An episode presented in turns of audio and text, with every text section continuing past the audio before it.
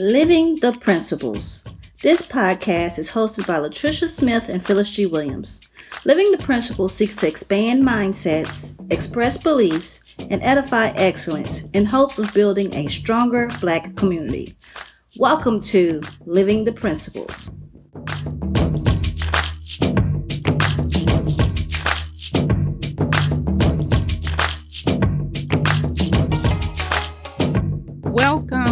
I am Latricia, and with me today is my co host, Phyllis. Hey, Phyllis.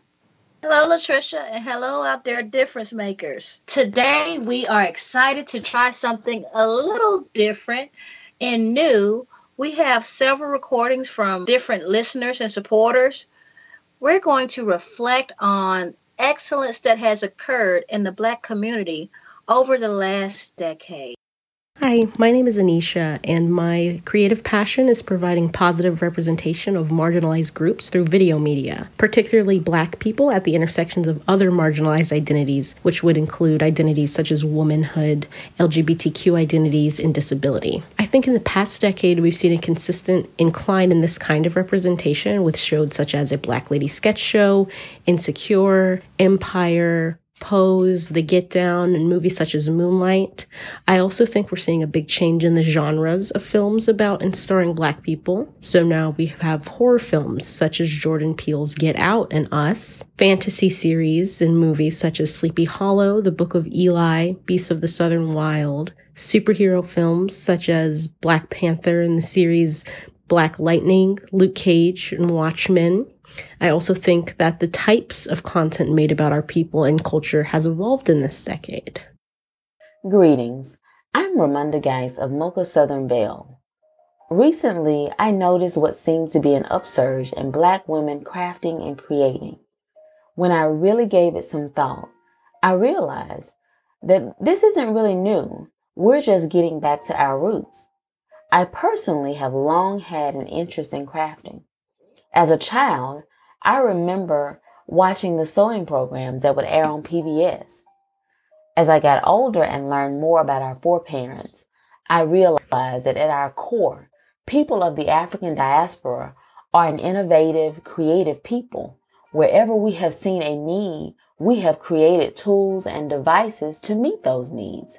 From the pyramids and irrigation systems of Egypt to the sweetgrass baskets made by the Geechee of South Carolina, to the intricate braiding patterns and beading, and a personal favorite of mine, quilting.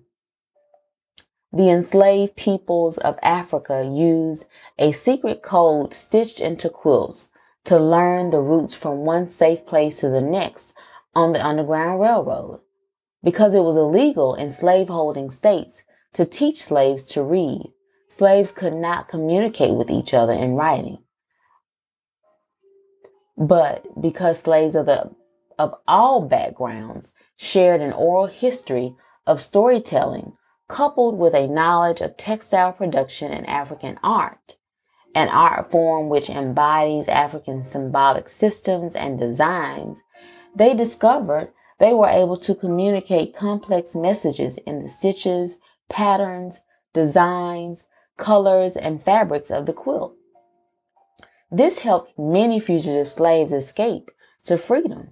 It is my belief that we as a community have a responsibility to keep these crafts and skills alive by passing on the knowledge and importance of them to our children and grandchildren. This is a large part of why quilting is so meaningful to me.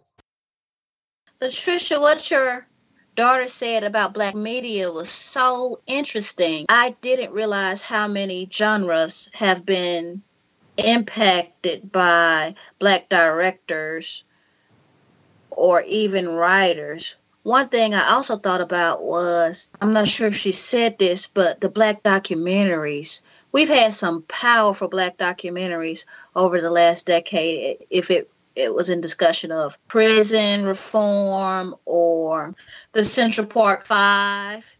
So that was so good to reflect on how we're being more impactful in the media. What were some of your thoughts when you heard her list? I thought it was very important how she talked about representation of marginalized people within the black community.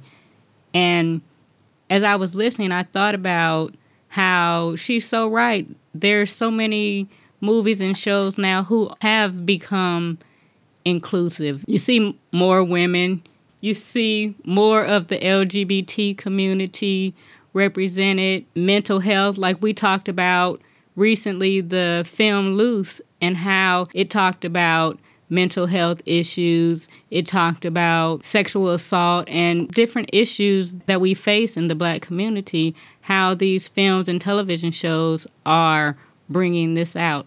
Yes, and I think it goes well with the Kwanzaa principle of self determination. We're defining ourselves and telling our own stories more so in the last decade. And that reminds me of something I think you talked about in a previous episode about Jordan Peele and how he said in his films that he's making sure that he's going to cast black people as leading characters or he's going to cast black people in the leading roles in his film. And the fact that he stepped out of the normal comfort zone and created these black horror films, something that we hadn't seen previously.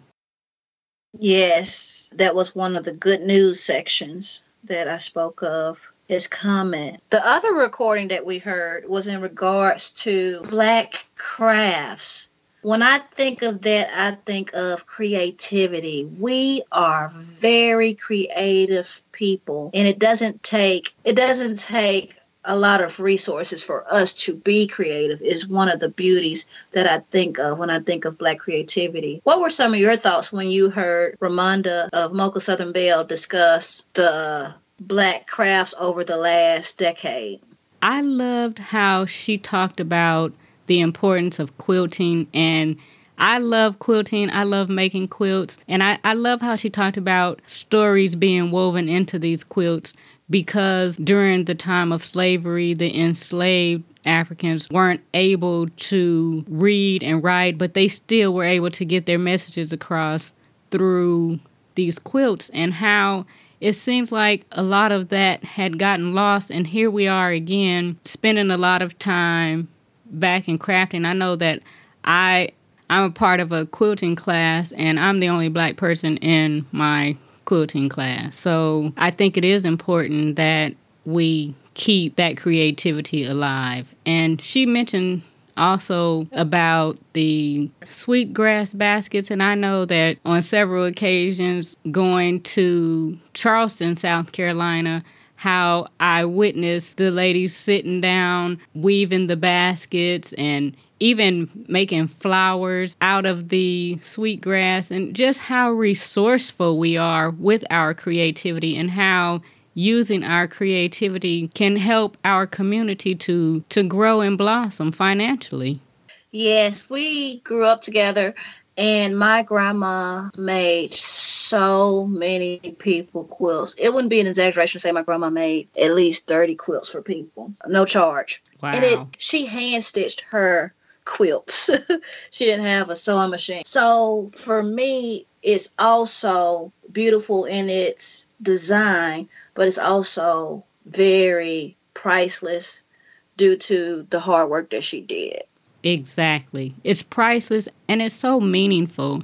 It's so meaningful when you're able to receive a handcrafted gift that will last for your entire life if you take good care of it. And you can pass yes. it on generation after generation. I know people who have quilts that have been passed on from their great grandmother to their grandmother to their mother to them, and they're passing it on to their grandchildren. So I think handcrafting items is very meaningful. I couldn't agree more. And another thing I would like to add on top of that, my grandma, she gave me my blanket. I don't have descendants. But I also think about knowing that if I did have descendants, if I inherited from my mom, I would have thought, My grandma slept underneath this very same blanket. So what you said really added even more value and meaning to it. Hi, my name is Ashley Smith. I'm the daughter of Latricia Smith, one of the co-hosts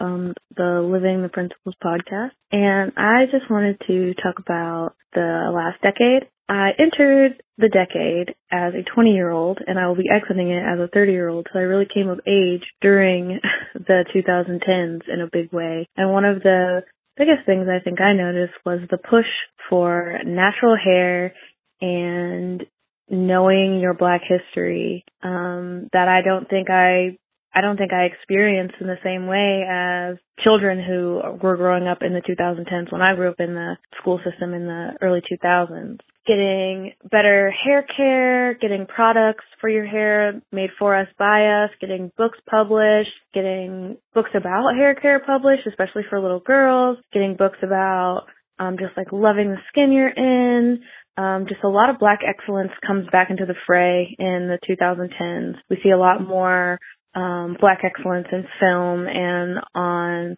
television and stuff now as well. A lot more natural hairstyles in those representations as well. And as we close out the year, we see that in a lot of pageants, Miss Universe, Miss America, black women are winning. So yeah, I think 2010 was a great year for black women, black women's hair care, black women's skin care, seeing black women bold and beautiful on the screen.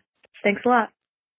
My name is Serena Holmes, and I am the Executive Director for Outdone with Ovarian Cancer, a 501c3 based in Charlotte, North Carolina. We strive to provide not only emotional support, but also financial assistance to cancer survivors. In my quest to network and raise funds for this organization, I have been pleasantly surprised by the number of members of our African American community who are in a financial position to assist us because they have found their way to the road to financial independence through real estate acquisition. Countless decades have passed during which our grandparents and great grandparents have had their land stolen from them through sneaky land dealings at county tax offices with books that were cooked and rightful land ownership by blacks erased. Farms and fields were snatched from our ancestors, and with it, the opportunity to build generational wealth.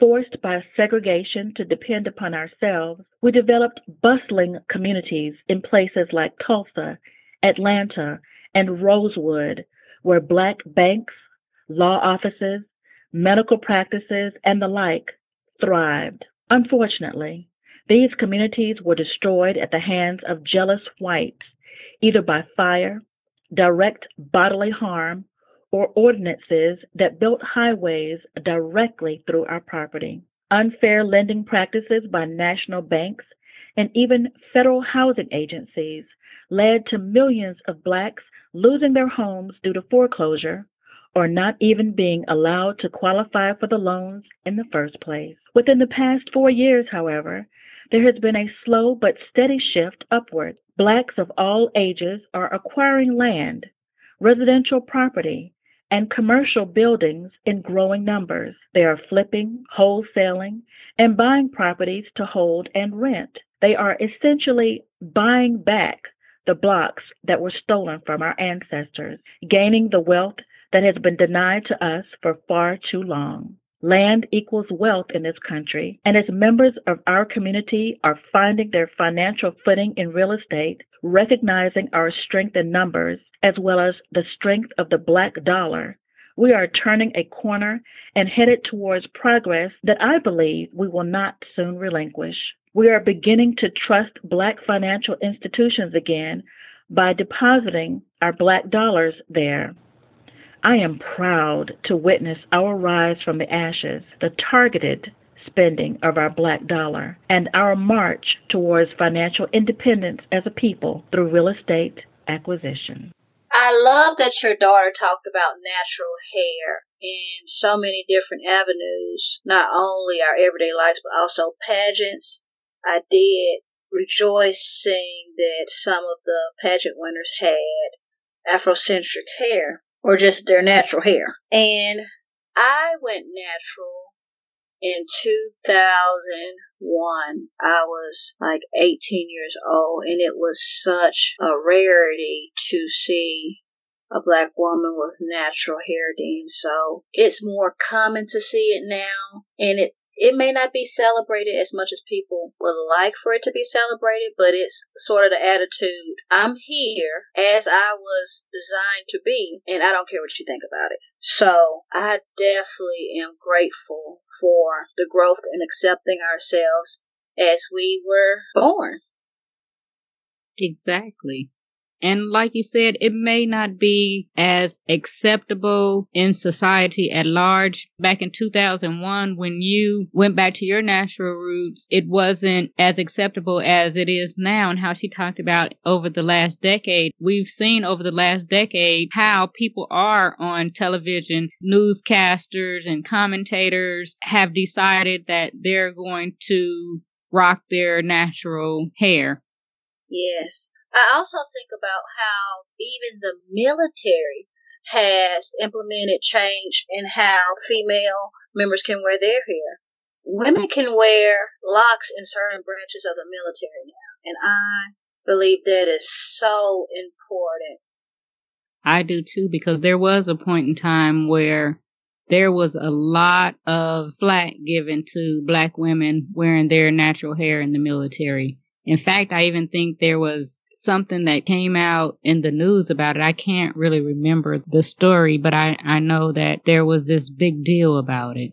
And I can speak from personal experiences having natural hair in 2001 to 2005 when I was in the military, when I was in the Marine Corps. It was nightmarish. I remember that one person said my hair looked like a bird's nest because I had my hair in individual braids, but it was just my natural hair, which was maybe to my ears. And they told me to undo it that way. So I undid it, and then they were like, "Oh my gosh, your hair looks like a bird's nest. Why doesn't your hair look like Beyonce and Mary J. Blige? Those women have weaves and wigs." And my mom mailed me a wig to wear in Iraq, so I would get less slack so I just think of stuff like that, and for women to be able to wear dreadlocks and not have to be punished for it or made fun about it, I just, I'm just really glad that's a change. And also, states are starting to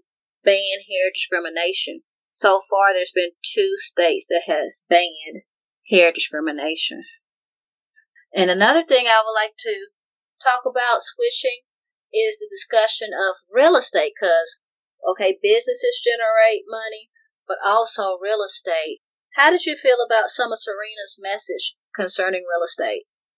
I thought she was spot on and think that it is our responsibility to take back our communities and own the property just like our ancestors did and, and our family members in the past who worked so hard to acquire land and homes and commercial buildings, like she talked about the booming black communities that were destroyed. I think that's something that we could definitely go back to. And I do believe that real estate is one of the easiest ways to acquire wealth. I agree as well. And it made me think of a previous episode where we shared good news about Tulsa real estate. It was a crowd fund type of endeavor, but they purchased a building in Atlanta and it'll have a co-op for business owners and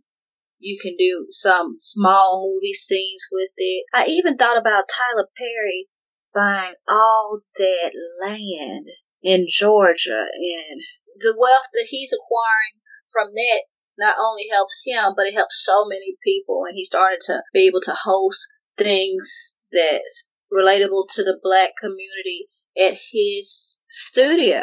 Yeah. I think that was an amazing investment that Tyler Perry made. And to be able to have the money to do it is amazing. There are so many workshops surrounding real estate investment. You don't have to have Tyler Perry money in order to invest in real estate. You just have to have some knowledge. And I think it's so important to attend these workshops and seminars to learn about real estate acquisition. I'm in a Facebook group and it talks a lot about different things concerning finances. One thing it talks about also is real estate. And this one couple bought a duplex. They lived there for three years. So the person on the other side of the duplex was actually paying their mortgage. And they saved money, bought a bigger home, and they've doubled their money since because of that wise investment. And I'm just starting to see social media helps us a lot with not only finances, but politics and natural hair. I see that we are starting to try to impact things that concern us by uniting on those platforms. Speaking of which, one of the other things Serena mentioned in her comments was about how we're going back to black banking institutions. I remember there was a hashtag called Bank Black and that hashtag spread around social media. You are very right about the hashtag, but I also remember a big influence of that was also Killer Mike because I personally went to the Raleigh Durham area to put some of my money in the bank. And that particular year, because I do Kwanzaa, I was doing Kwanzaa blogs at the end of each year. Mm-hmm. There was a million dollars added to black banks. And I believe most of it was from Killer Mike's influence. Yeah, Killer Mike is the one who started the hashtag Bank Black. Okay. Yeah. And speaking of Killer Mike, he is also someone who does a lot of investment in real estate in the Atlanta area. He's not just a, or he's also a businessman. Yes, he does speak about that also, and T.I. as well. I remember he was trying to acquire a lot of businesses from his own neighborhood. Get the education and knowledge to be able to acquire real estate. And like Serena said, maybe, I'm sorry, I'm getting confused. That was Ashley who talked about the books and all the other material. But there's books on real estate, there's YouTube videos, there's online courses that you can pay a little of nothing to start to learn how to invest in real estate as well. Don't forget about the podcast. Yes. And this brings us effortlessly to our next two recordings. Killer Mike is not only into real estate and putting money into black banks, but he also is in politics. And Tasha, who is a radio show host in Houston, Texas, had an interesting take on some of the positive things that has occurred in politics. Let's listen to Tasha. I'm going to take a different approach to this. I honestly believe the best thing that could have happened to the black community is the election of Donald J. Trump. And I say this because it's brought some of the racist out of the woodworks we're able to see a lot of us and understand the policies, the acts, the bills that are being introduced on the House and Senate committee floors that is really trying to digress us back to antebellum slavery, take us back to the South after we were supposedly emancipated. And a lot of us are starting to wake up and realize it's not only time for us to pay attention, but to fight. Hey everybody, this is Dalia Kinsey from the School Nutrition Dietitian Podcast. Unfortunately, I don't have a lot of good news when it comes to improvements in nutrition and health outcomes for African Americans. A lot of preventable diseases that are linked to nutrition continue to disproportionately affect African Americans. There are lots of different factors at play. Among these would be unequal access to healthcare, unequal access to neighborhoods that are set up to encourage movement, meaning do you have sidewalks throughout your neighborhood? How pedestrian friendly is your neighborhood? Are there playgrounds in your neighborhood? These are things that we see being an issue in predominantly African American areas. Beyond that, inequality we see in the workforce is going to affect health outcomes as well well because if you have to work a large number of hours, like 60 hours a week or more, in order to meet your needs and take care of your family, then you are unlikely to be able to spend a lot of time cooking and preparing food. Then, if you have an added challenge of living in a food desert, as a lot of African Americans do, meaning it really is a chore to get to where you can buy groceries, like you have to catch a bus or it's 20 miles away. There can be lots of different challenges depending on whether you're in a really rural area or if you're in a city. The good news is there's a lot of information out there to help you try and work within the confines of those types of challenges. And of course, we aren't all affected by those hurdles. So if you are in a position, if you have the privilege to have good access to food and you have the resources that you need, it really is something you can do for the culture, for the community to take care of yourself. Anything positive you do for your health has a ripple effect in your family and in your community. You are not the only one who will benefit from self care. So please think about that as we're going into this new year, how you taking care of yourself is a way that you honor your ancestors and you help the entire community. It's very interesting that Tasha made that argument. I have also wondered if black people will become more evolved in voting because of how taxes and other laws can impact those who are more marginalized. A lot of that has to do with finances as well, because there's been some benefits for people in the middle class. It may be our tax bracket has changed or we could put more money in our retirement or other savings. And I think about some of the stuff I've seen. This affects not only black people, affects everybody. The environment his ignorance on the environment or a lot of assistance after school programs and assistance with food snap. I think of all that stuff and i hope this does make a lot of black people involved in the importance of voting. Even though local politics have a huge impact i hope just overall that seeing some of the stuff has brought that to our attention. Sadly, even in the last election, there hasn't been any statistical significance with black people, but I hope it does turn. What's so interesting to me about this is the fact that this is the most racially diverse Congress in history. So we have all of these racial and ethnic minorities serving in Congress you would think that there would be some type of significant impact because there are more women, there are more black people, there are more Asians, Hispanics, people who are generally from marginalized groups. And I think part of that is people only look at the major, I'm not to say people only because it's not good to deal in absolutes. I think majority of people are more concerned with large elections. That is true. Not realizing the impact that the local community has beyond federal level. A lot of people look at the federal level and they focus on the presidential election, but there are elections at the local level that are probably more impactful to you personally than those at the federal level. Yes, I can't recall what state but there was a young man who was in a political position. He spoke about injustice towards black people.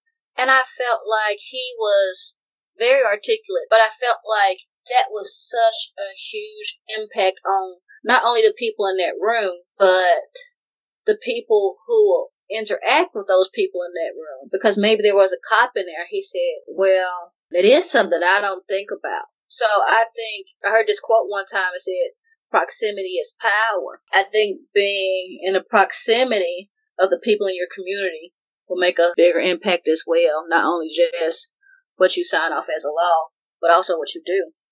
Yeah, that really does make a difference. Don't just show up when you're wanting somebody to vote for you, but show up all the time. Be present in the community. there's a lot of things that can happen to impact the community outside of financial well being. And Dalia briefly touched on that when she said, Does your neighborhood have sidewalks? So even the people in political positions, are they bettering the community physically? Well, she touched on a lot of stuff in the health realm that was very surprising. What were some things that sounded surprising to you? I wasn't surprised about the healthcare issues because I know that healthcare issues are a big thing in the black community because of the inequality in healthcare and services and the ability to be able to go to the doctor and get to the hospitals. I knew that was an issue, but the thing that surprised me was the issue about the food because I thought I thought we were doing better with food because there had been some healthy food initiatives and more healthy options in the schools. So I was surprised to hear that we're still on a downstroke when it comes to food. But I do understand what she said about how some people live in places where they don't have access to food. They have to travel to go to the grocery store. And I know I remember recently seeing someone with a, one of those rolling carts walking to the grocery store. So I hadn't really thought about that. The effort that it takes for some people to even go to the grocery store to get food. These are things that many of us just take for granted. You're not thinking that people have to get on the bus and go to get groceries and try to come home with a bunch of groceries on the bus. That can be a lot. And what I think about personally, well, not personally, but through observation in our own community, they closed the Walmart on Murchison Road. Did they? They did. It's been closed for quite a while. I used to stop by there sometime on my way to Toastmasters, but they closed it.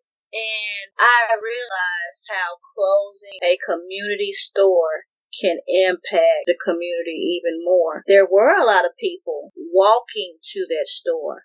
Now, where are they going to walk to? They're going to walk to Family Dollar and they're going to get cereal, hot fries, um, hot dogs, bologna sandwiches, only the stuff that you can get at Family Dollar versus Walmart.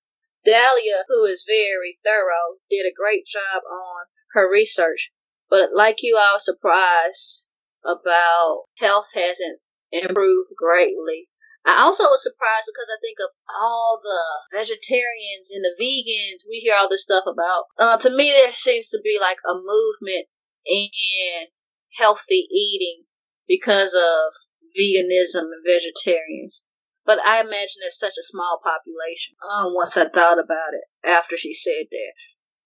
And I was thinking the same thing, and I was also thinking about how there has been an upswing of community gardens and there's been an upswing of healthy restaurants.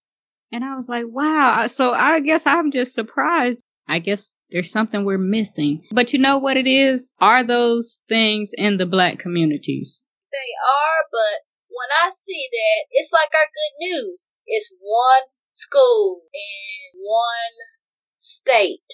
So I believe two things make an impact. Not only time, but also quantity. So I think in the upcoming decade, maybe we will see high blood pressure start to decrease and more black people concerned about their health. But one thing also I think about is people know that hot Cheetos for breakfast is not a good idea, but sometimes it's the most convenient. Yeah, you're right. And I think convenience is a big thing. And I think we live in a time where people are so busy, they have so many things going on that it's easier to do something fast and unhealthy than to take the time out to prepare a healthy meal. Yes. Dalia was one of our previous guests. Please go back and listen to that episode because there's so much that we're talking about now that goes in depth in that particular episode. We have talked about a lot of different pockets of concerns or achievements over the last decade. We talked about crafts, health, hair, real estate, media, politics, and All of this encompasses one thing education. Please tune in to our next two recordings concerning education. Hello, I am Phyllis G. Williams, owner of Progress Promoter LLC, and of course, you know this voice from Living the Principles podcast. I have been a special education teacher for 13 years. Over the last decade, I have seen a greater push for a quality education that's fair for black children. This looks like advocating for kids to finish high school, scholarship assistance, and awareness of discrepancies.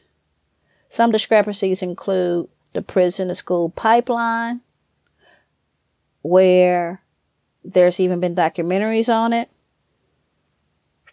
It um, discrepancies also look like the underrepresentation of black children in the gifted program, but the overrepresentation of black children in the special education program.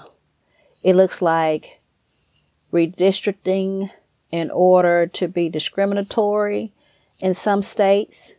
There's a lot more awareness of some of the unfair advantages that's occurring in schools across America decades after Brown versus Board of Education. I believe this awareness will lead to positive change and not just lip service. So I decided to talk about black families or homeschooling because I have one great example, which is my sister who is homeschooling three of her kids and she's doing a perfect job. I feel that one of the reasons why she turned to homeschooling and many families are turning to homeschooling is because they are no longer relying on the school system to educate their kids how they need to be educated. Um, unfortunately, in a lot of areas we have where they don't have enough funds, whether it's, you know, the school district doesn't have enough funds or they just don't care about educating our kids the way they need to be educated, um, especially when it comes to, you know, history or even just the basic uh, subjects. So, unfortunately, you have the school districts that, you know, lose their funding, especially Philadelphia. I could speak for Philadelphia. And that's where she lives too. And that's where I was raised in their um, school system. And I know firsthand the difference from how that school system is to where I, when I moved to Pittsburgh my senior year of high school, just a complete difference. It was crazy, but I can guarantee that when you're homeschooling your kids, you have the input. You're making sure your kids are, you know, fully knowledgeable of certain subjects. You're spending that quality time. It's like you're making that personal investment and making sure your children are attended to it educationally. Um, although you know, even people whose kids go to regular school like mine, when they're home, you should still have that same investment. But I would love if to be able to homeschool if I had that patience and that time to do it myself. So I feel like black families are homeschooling. The main reason is because we want to make sure our kids are fully um, taken care of educationally. And we have to rely on ourselves because we can't, fortunately, rely on others to take care of our kids how they need to be taken care of. All right, thank you. Even though one of those voices was my own voice, I do believe not exactly a formal education, but knowledge can be the key to enhance a lot of the topics we discussed today. What were some of your thoughts when you listened to Candace Lewis she will soon be a nonprofit owner of Healing Involves Perseverance in the Atlanta area. What were some of the things you thought about when she spoke of homeschool?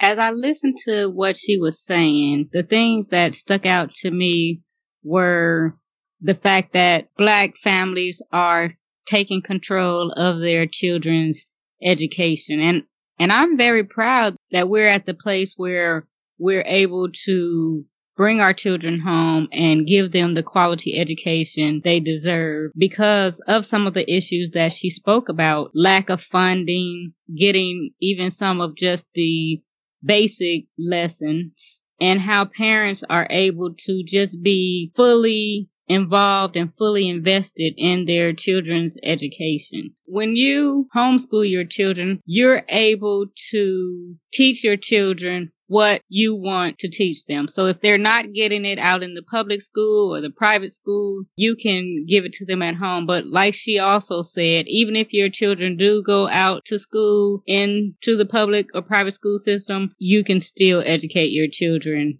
at home. Yes.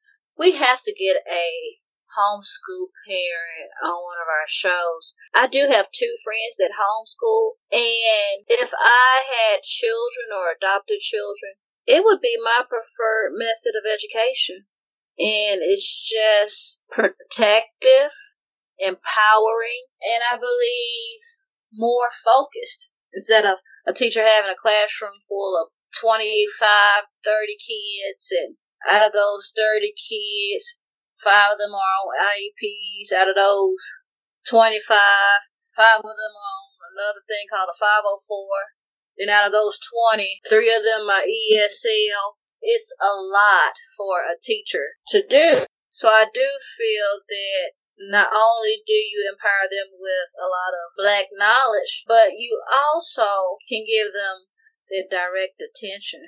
Yeah, and, and I think some teachers in the education system really do care about the students and they really do care about giving these children a quality education. But the fact of the matter is, you're one person, you may have an assistant, and you have 30 students. There's just no possible way that you can give the undivided attention to each individual student as you would like to. Where at home, I don't know how people work their schools at home, but it's not like at school you have school from 7:30 to to 3:30. Maybe at home you can break it down. I can teach my second grader from 7 to 11. I can teach my 8th grader from 1 to 4. You have more leeway with how you're able to educate your children when mm-hmm. you're homeschooling. One other thing that I think is very cool about homeschool is we spoke of quilting. Your art class doesn't have to be making paper maches.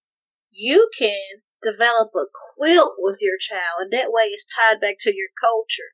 You can do classes on various foods around the world and ensure that they're all healthy. I believe there's a lot of growing not only for the child, but also the parent, because there's a quote that says, to be a teacher is to learn twice. So I think it also gives a lot of lead weight into different concerns you want to impact. If you feel that history focuses on white men, you can focus on people around the world.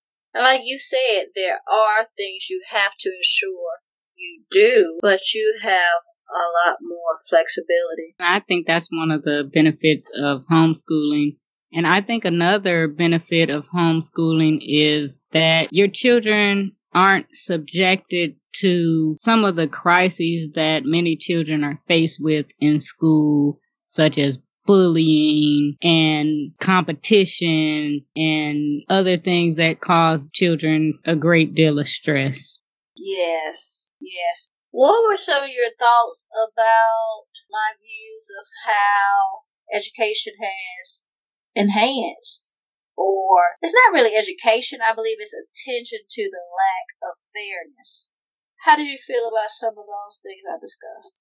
I'm excited about what you said about advocacy because it seems to me that there was a lot of discrimination, particularly towards little black boys in school. I noticed a lot of times I used to work with children and a lot of times they were being medicated. They were being diagnosed with ODD and ADD and being placed in special education. Like you said, there is an overrepresentation in special education when oftentimes those children should have been placed in the talented and gifted program because what was really happening is that they were bored out of their wits because they were too smart. They just had too much time on their hands because of their intellect. People weren't looking at that. So I'm glad to see that there are people advocating for them and times are changing where the children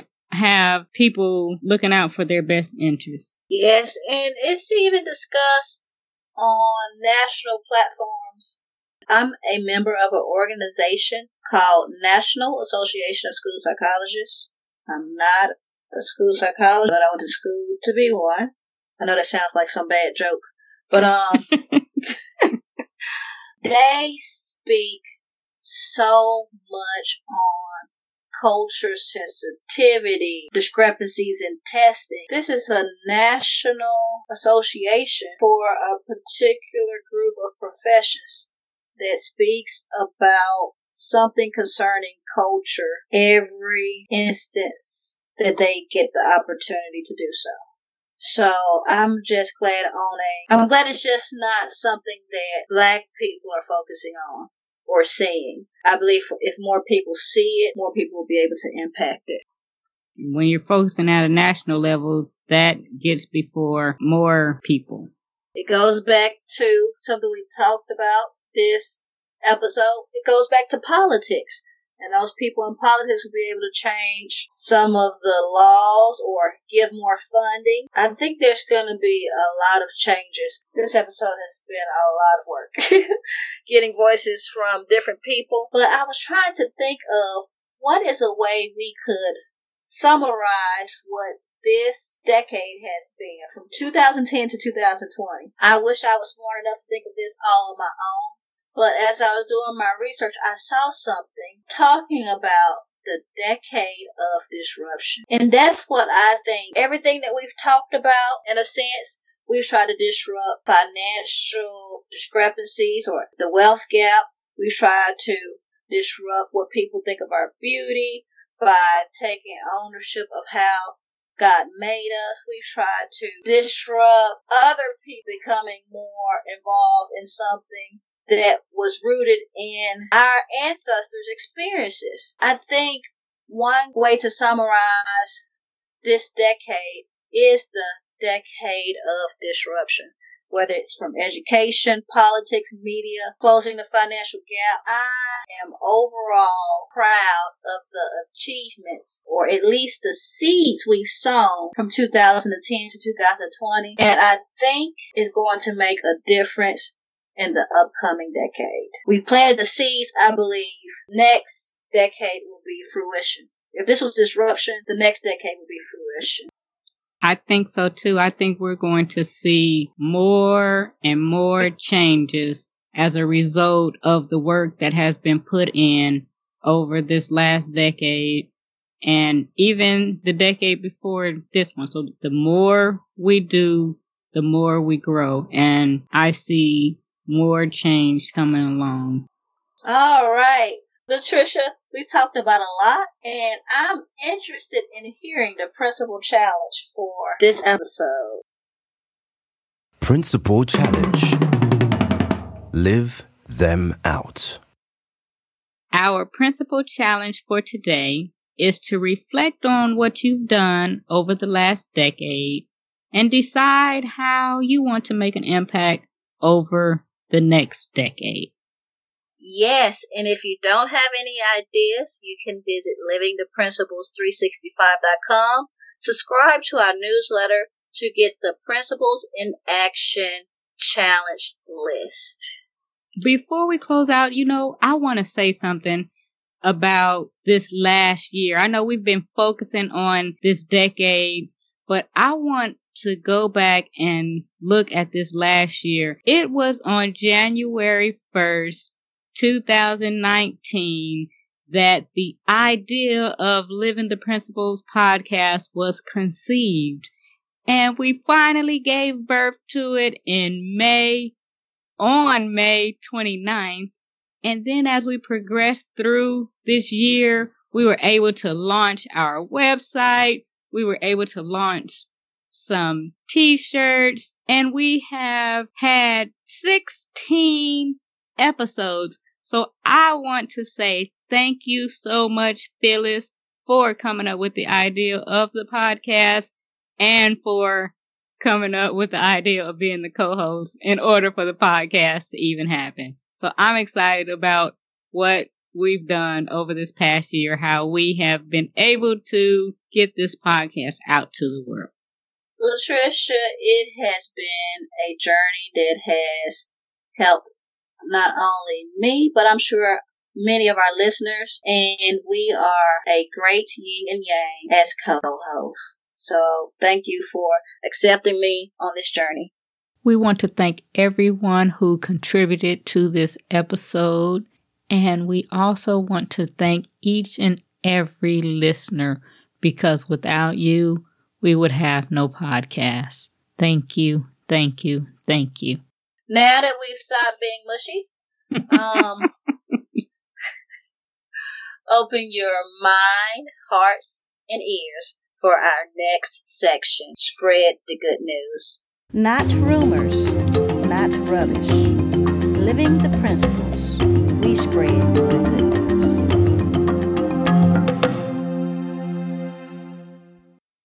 We spoke of politics. Pew Research shows there has been an influx of black politicians across America. They believe one of the influences was our first black president, Barack Obama, and he ignited a flame in others accept black politicians and also run as a politician. So I'm glad to see that we are growing in the political arena. We also discussed some of our creativity. Well, the Associated Press named Beyonce's Lemonade as the album of the decade.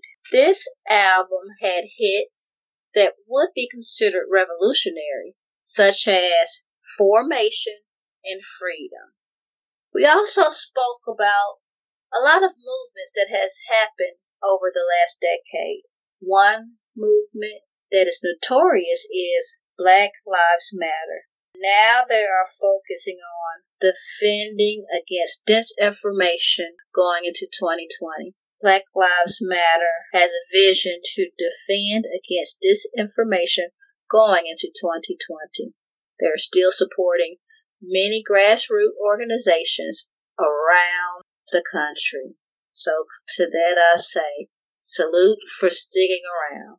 That's all I have for the good news for today.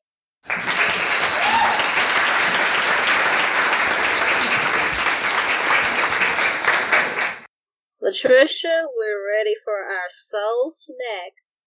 Our soul snack comes from a Cameroonian proverb, and it says, Better little than too little. That's our show for today. Until next time, expand your minds and impact your communities.